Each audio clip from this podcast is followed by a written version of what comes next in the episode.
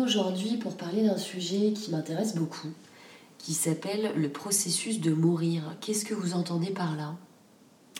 Eh bien, euh, bonjour Pyrène. Pourquoi je distingue la mort et le processus de mourir? Tout simplement parce que le mot mort véhicule euh, non seulement une idée de quelque chose qui se termine, mais génère un, vécu brutal, cruel.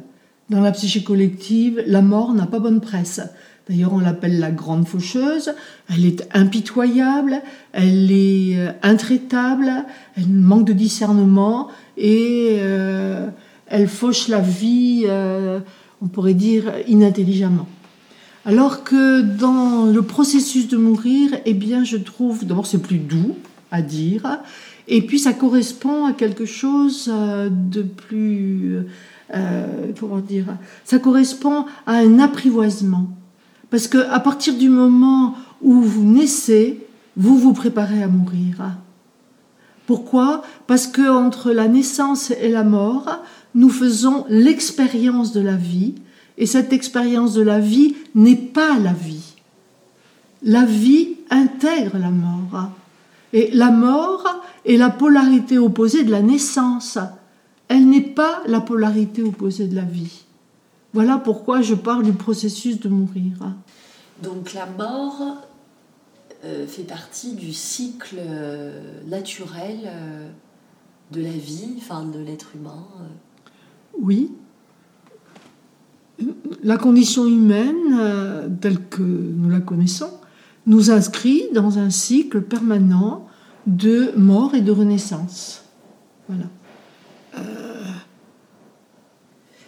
est-ce que d'avoir cette conception de la mort euh, facilite, parce que vous, parlez d'anticipation, c'est-à-dire que euh, si on parlait plutôt du processus de mourir, est-ce que la, la, la mort serait moins douloureuse ou est-ce qu'on lutterait moins contre celle-ci? Je, vais réagir au mot moins douloureuse. Vous savez, euh, nous ne sommes pas à égalité face à la mort. Pour chacun d'entre nous, elle va générer des vécus euh, qui lui sont propres. Euh, la confrontation à la mort est une expérience intime pour chacun d'entre nous. Et effectivement, le vécu de chacun va dépendre de ce qu'il est familiarisé ou pas au monde de l'invisible parce que la mort euh, événementielle hein, euh, va euh, nous solliciter dans cette question existentielle qui est est-ce qu'il y a quelque chose après? Toutes les civilisations qui nous ont précédés, la nôtre y compris, tentent de répondre à cette question. Vous pensez bien que si nous avions une réponse euh, définitive et affirmative, oui, il existe quelque chose, eh bien peut-être, peut-être que ce serait beaucoup moins angoissant.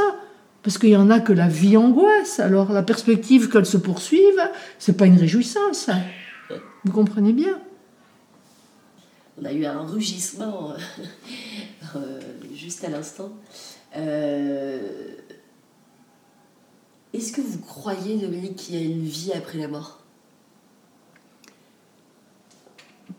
Je, considère que euh, il y a la réponse est oui, mais je considère qu'il y a un continuum cycle et renaissance parce que la vie se comporte comme si elle était éternelle. L'expérience que j'ai de cette vie me dit que j'ai rendez-vous avec une échéance que nous appelons la mort c'est la fin de l'expérience. Je fais l'hypothèse que la vie qui a pris la forme que je suis, elle se poursuit. Et je m'appuie pour dire ça.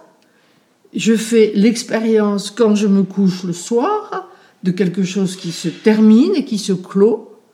Et je vois bien que je suis une grande rêveuse. Je vois bien que dans mes rêves, il y a une vie qui est aussi réelle que ce que je vis dans ma journée. Hein, et, donc, je me dis que cette partie invisible qui échappe à toute objectivité, eh bien, est une réalité que je prends en considération et sur laquelle je m'appuie pour dire, eh bien, il y a quelque chose qui est au-delà du visible. Et comme la mort définie comme une réalité objective, puisque là, elle laisse là en plan, si je puis dire, un corps qui est visible, une forme qui est visible, et que chacun euh, se pose la question de qu'est-ce qui est parti? Quelle est la nature de ce qui est parti? Et moi, quand je dialogue avec l'inconscient, hein, je m'intéresse à ce monde invisible depuis déjà un certain nombre d'années, voilà, et donc je me familiarise avec euh, quelque chose euh, qui est immatériel, irrationnel, et qui pourtant est une réalité pour moi. Je, réponds à la question? Oui, oui, vous répondez très bien à la question. Et, et, cette conception que vous avez, euh, j'imagine que d'autres avant vous l'ont eu. Sur quoi? Quelles sont vos, vos lectures, les, les, courants philosophiques, euh, historiques, spirituels qui vous ont un petit peu. Euh, qui ont consolidé cette conception ah ben, il est vrai que je suis allée chercher des réponses dans différentes lectures et différents courants spirituels, euh, ceux qui m'ont beaucoup euh, euh, informé en matière du processus de mourir, eh bien, il y a le christianisme, il y a le, judaïsme, surtout la, version mystique du judaïsme, et puis il y a la sagesse tibétaine à travers le Bardo Todol, où euh, il nous est donné avec une précision, notamment le Bardo Todol et dans le judaïsme, il nous est donné avec une précision euh, tous les détails de ce qui se passe après la mort. Mais ces trois courants, il y en a d'autres, hein, bien évidemment, mais ce sont les trois courants qui m'ont le plus, euh, auxquels j'étais le plus sensible, reconnaissent l'immortalité de l'âme. Alors après, bien sûr, se pose la question de qu'est-ce que c'est que l'âme. Hein. voilà. Bon, alors, pour faire simple, l'âme, c'est la partie invisible que Jung appelle l'inconscient, qui est illimitée hein, et qui a une vie aussi intense que l'est notre conscience objective, à laquelle nous sommes euh, éminemment attachés. J'aimerais bien revenir sur la notion d'âme. Est-ce que euh, vous considérez, comme beaucoup, euh, que l'âme est immortelle? Euh, Oui. Je considère que la vie se comporte comme si elle devait, durer, éternellement. Hein. Je me fonde aussi sur l'étude des mythes. La mythologie grecque fait état de cette immortalité euh, auquel, dont bénéficient euh, les, dieux d'Olympe et auquel les différents héros grecs euh, veulent accéder. Et si vous regardez l'ensemble des mythes, vous réalisez que très peu de, ces héros hein, aboutissent, du moins sont intégrés dans l'Olympe. Hein. Et, justement, cette intégration de l'Olympe, eh ben, dans l'analyse dans la psychologie analytique de Jung, ça s'appelle le processus d'individuation. Une version possible du processus d'individuation, c'est de considérer qu'il s'agisse de passer de la mortalité hein, à l'être immortel. Ce qui veut dire passer du moi identifié à au moi individué. Puisque le, le processus d'individuation, sa finalité, c'est cette complétude qui euh, permet à l'homme de devenir un homme total. Il a retrouvé son unité, l'unité entre sa partie visible et sa partie invisible. Comment la vie psychique fait face à la mort? Ça, c'est une excellente question que Jung euh, a, beaucoup étudiée. Euh, et donc, oui, la vie psychique fait face à la mort avec les matériaux dont elle dispose. Et donc, si euh, la personne est identifiée à sa peur de la mort, si elle est identifiée à son angoisse de perte, si elle est identifiée euh, à ses possessions, si elle est identifiée à, à sa fonction contrôle, ben, on voit bien que vous êtes euh, confronté à une expérience dont vous n'avez pas le contrôle, qui va vous imposer de lâcher prise sur tout, Voilà. Et qui, bien évidemment, si au cours de votre expérience de vie, vous n'avez pas fait ce travail de différenciation de ce à quoi vous êtes identifié, eh bien, euh, vous allez vous accrocher au moment du départ. C'est pour ça que je, préfère le mot processus de mourir à la mort. Vous comprenez la différence? Le processus de, mourir veut dire que très tôt dans la vie, je me suis euh, petit à petit entraînée à me différencier de tout ce à quoi je me suis accrochée, que ce soit des histoires de vie, des traumatismes, des blessures, euh, des charges émotionnelles, voyez, tout ce qui va me donner de la consistance et qui m'a fait croire que j'étais quelqu'un. Celui qui a peur de mourir, la partie de nous qui a peur de mourir, c'est le quelqu'un c'est le moi identifié qui est terrorisé, parce que c'est lui qui meurt, il est périssable celui-là. Alors que la partie invisible que l'on appelle l'âme, hein, eh bien, euh, euh, elle n'est pas terrorisée dans la mort, puisqu'elle connaît la nature de la continuité cycle mort et renaissance. Ce que le moi identifié ne peut pas intégrer puisque lui, il a besoin de stabilité, de continuité, de semblable. Il n'est pas ouvert à l'inconnu, le moi identifié, alors que la mort, ah ben, c'est une porte ouverte à l'inconnu. C'est intéressant, ça donne euh, d'autres perspectives, parce que c'est vrai que dans la conception euh, pardon, commune, euh, on se dit que c'est la fin de tout et que, ah, et que on ne sait pas ce qui nous attend.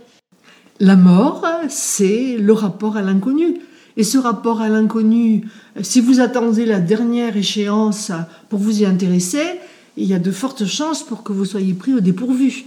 Alors que si vous vous êtes intéressé à l'inconnu de vous-même, à l'inconnu que représente ce monde invisible, hein, et que petit à petit vous vous soyez familiarisé à ce monde invisible qui est illimité, qui est déterminant dans la vie d'un être humain, voyez Et c'est tout le travail de différenciation dont parle Jung, c'est-à-dire se différencier des forces obscures de l'inconscient. J'aurais envie de vous dire que la mort est un archétype comme un autre. La mort est un courant de vie, mais qui nous terrorise parce que nous ne sommes pas renseignés sur la nature de la mort.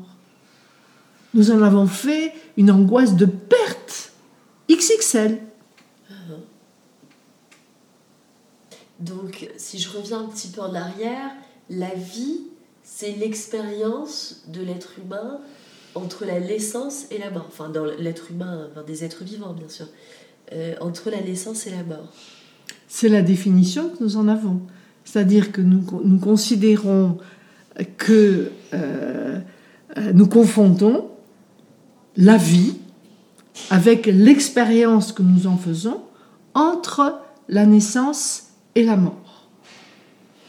Et en l'état actuel de notre évolution, hein, la mort est une étape dans notre expérience de vie qui n'est pas négociable et qui marque le mot fin. Maintenant, si vous regardez la vie, elle est un continuum de mort et de renaissance. Exactement à l'identique des saisons que l'on voit dans la nature. Une forêt, elle a un cycle de naissance et de mort. La vie psychique obéit à cette loi qui n'est pas négociable de mort et de renaissance. C'est toute la dynamique de la psyché qui repose sur la tension entre cette force d'évolution qu'on appelle la vie et cette force d'involution que l'on appelle la mort. Mais la vie intègre la mort.